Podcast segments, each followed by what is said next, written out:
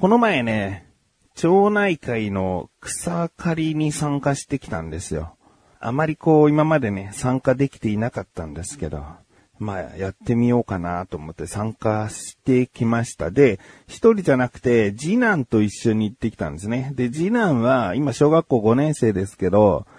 若干人見知りなんで、まあそういったね、地域との交流も経てね、なん、なんかどこかこういろんな何かを感じて、人見知りが、まあ少しでもね、えー、治っていけたらなと思って次男をこう連れて行ったんですよ。うん、で、まあ参加してみたらですね、結構もう、うん、個人活動というか、じゃあこのゴミ袋持って、あの気になるところ草刈ってくださいみたいな。あのうん、あんまりなんだろう、集団行動じゃなかったんだよね。もうゴミ袋持って、鎌とかほうきとかは貸し出ししてくれるんで、それを使って気になるところを買っていく。うん、思ってたのと違ったんだよね。もうちょっとこう、おばちゃんたちが、あの、次男に構ってくれんのかなとか、ちょっと淡い期待をしちゃって。えーで、そうしたらさ、まあ次男もさ、嫌でも喋ったりとかさ、あおばちゃん優しいなと思ったら自らこうね、喋ったりするかもしれないしと思ったんだけど。で、次男もまあ初めてのね、草刈りなんで、鎌をね、選んで、こう、じゃあ、あそこら辺、ちょっと草あるから、刈ろうか、つって。で、周りはもういないです。結構、まあ、あの、範囲が広いんでね。で、次男と一緒にこう、草刈りしてて。まあまあ、こんなもんかと。うんまあ、次男のその終わった後の感想は、もうやりたくないだったんだけど、そりゃそうなんだよな。うん、全然楽しくないもんな。で、草刈りって楽しくないんだけど、僕は実家が庭があったので、あの、まあ、月1回もないかもしれないけど、草刈りしてたんですよね。で、兄と一緒に外に出て草刈りしてると、たまにこう、蜘蛛の巣とかさ、あの、ジグモの巣ね、ジグモの巣とかさ、あの、本当に掘っていくとさ、カブトムシみたいな幼虫がいたりとかさ、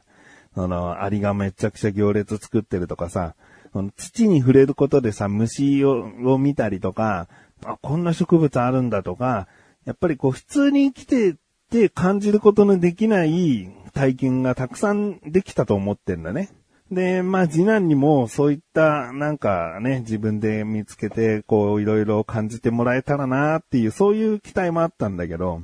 まあ草刈りのね、仕方をまず教えてさ、根っこからこう取った方がいいんだよとかさ、うん、でもなんか、まあ30分も持たなかったかな。一生懸命やってくれたところはまあ30分で、あとはここやってとかこれ持ってきてとかなんかそういうことを言えばやってくれるような感じだったんですよ。で、そもそも草刈りってやっぱり植物を殺めてるようなもんじゃん。うん、だからせっかくこう生えてるのここを思いっきりカマでカカカカって買っちゃうんだよって教える、なんかどこか罪悪感もあったりとかして、うん、なんか草刈りって当たり前のように緑をさ、消していく作業なんだけどさ、その、そもそもめちゃくちゃ人に迷惑がかかるような生え方をしてるんであれば、ここら辺ちょっとカットしましょうかっていうのはまあしょうがないような気がするんだけど、なんか本当に邪魔にもなってない緑を草刈りという名目でやっていくことにちょっと違和感も覚えましたね。なんか次男も草刈り楽しめなかったし、地域との交流もそんなにできなかったし、なんか緑を殺めているのもちょっと抵抗があったし。でも、やった方がいいのかな、今後も。うん、次男はもうやりたくないとは言ったけど、お兄ちゃんが参加するなら、長男が参加するなら、次やるよって言ってるから、じゃあ長男やるかって言ったらやってもいいよ、みたいな感じで、一応次もやる予定ではあるんだけど、いろいろ考えちゃうな。どうですかね？これ聞いてらっしゃる方、草刈りって必要な時に必要な部分すればよくって、適当に買ってくださいみたいな 草刈りって必要ないよね。と思っている自分がお送りします。菊池のなだらか向上心。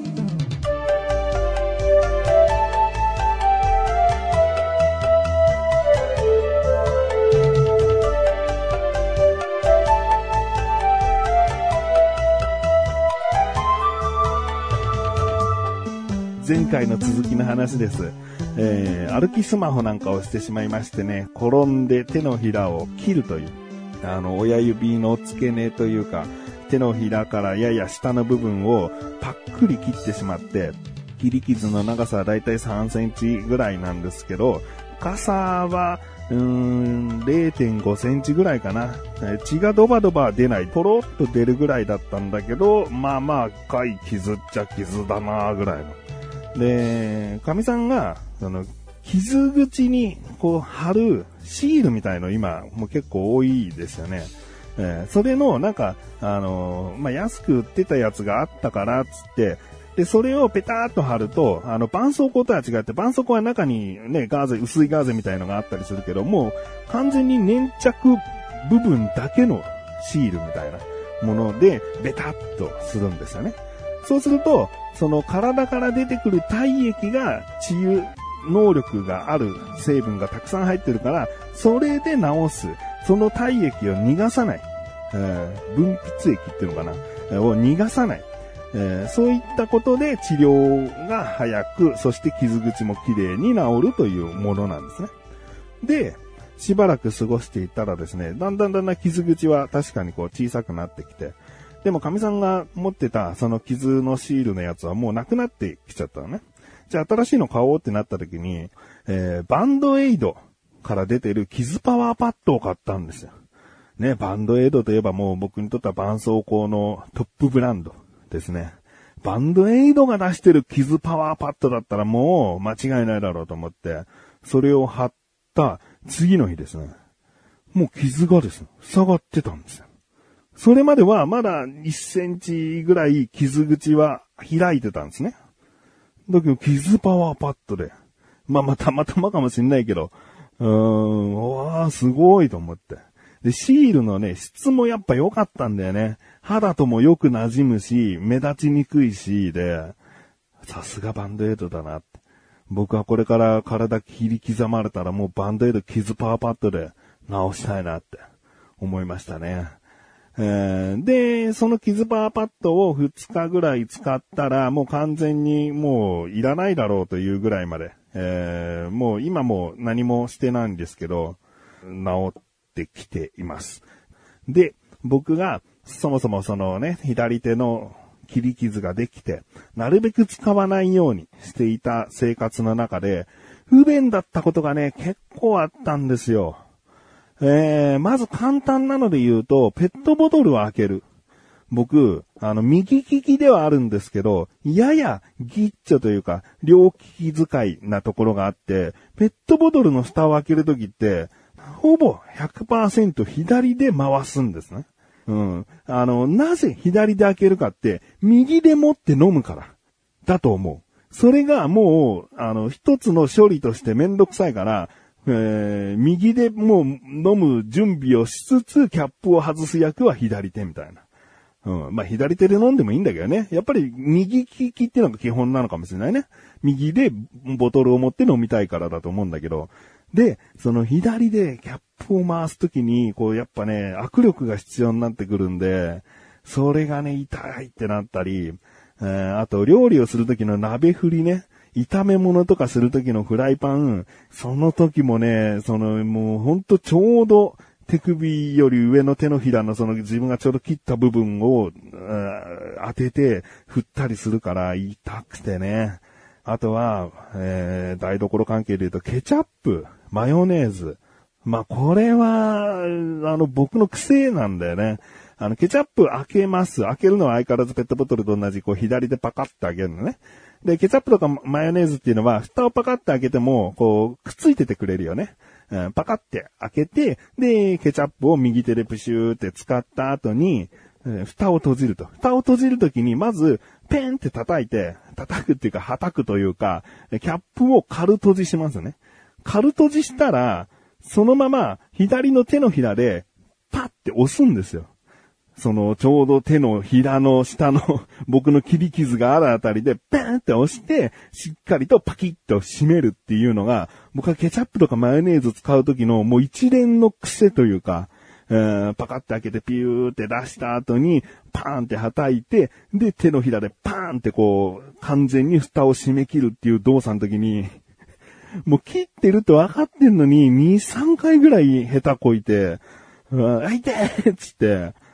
なんという癖なんだと。うん、まあ、これ、もうね、怪我しないと気づかなかったですけどね。えー、あとはお風呂洗いですね。お風呂洗いの時僕、シャワーを右手に持って左手に掃除するスポンジだったり、布巾だったりを使うんですよ。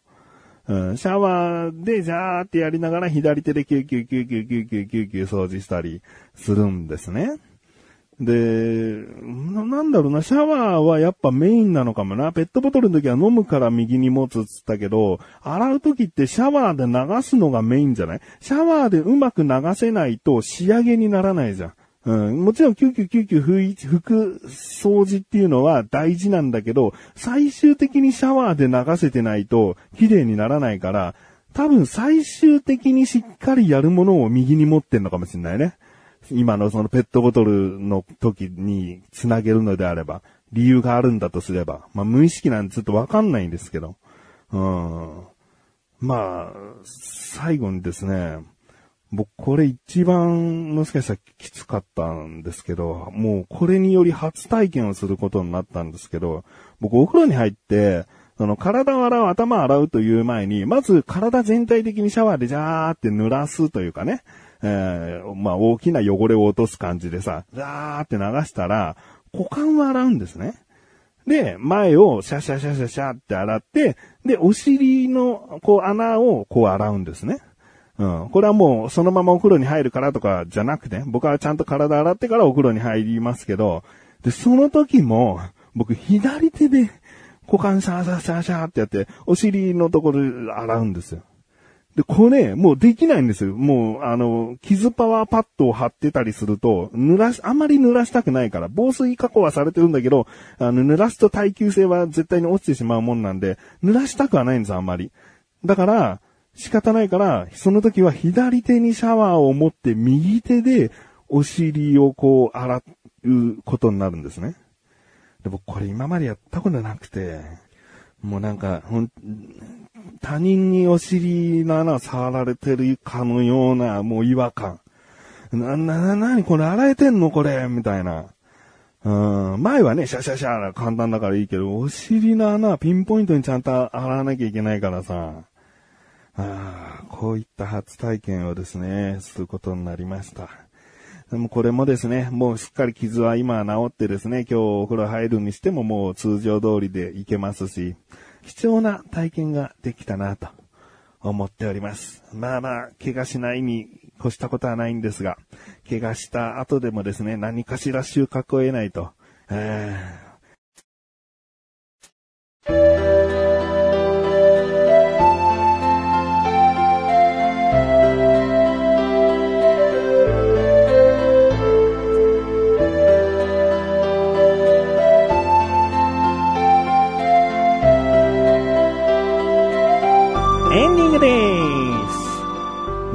かりの話に戻るんだけど、あれだよね、やっぱ子供がさ、そういう町内会のさ、まあ、草刈りというイベント、イベントとしてね、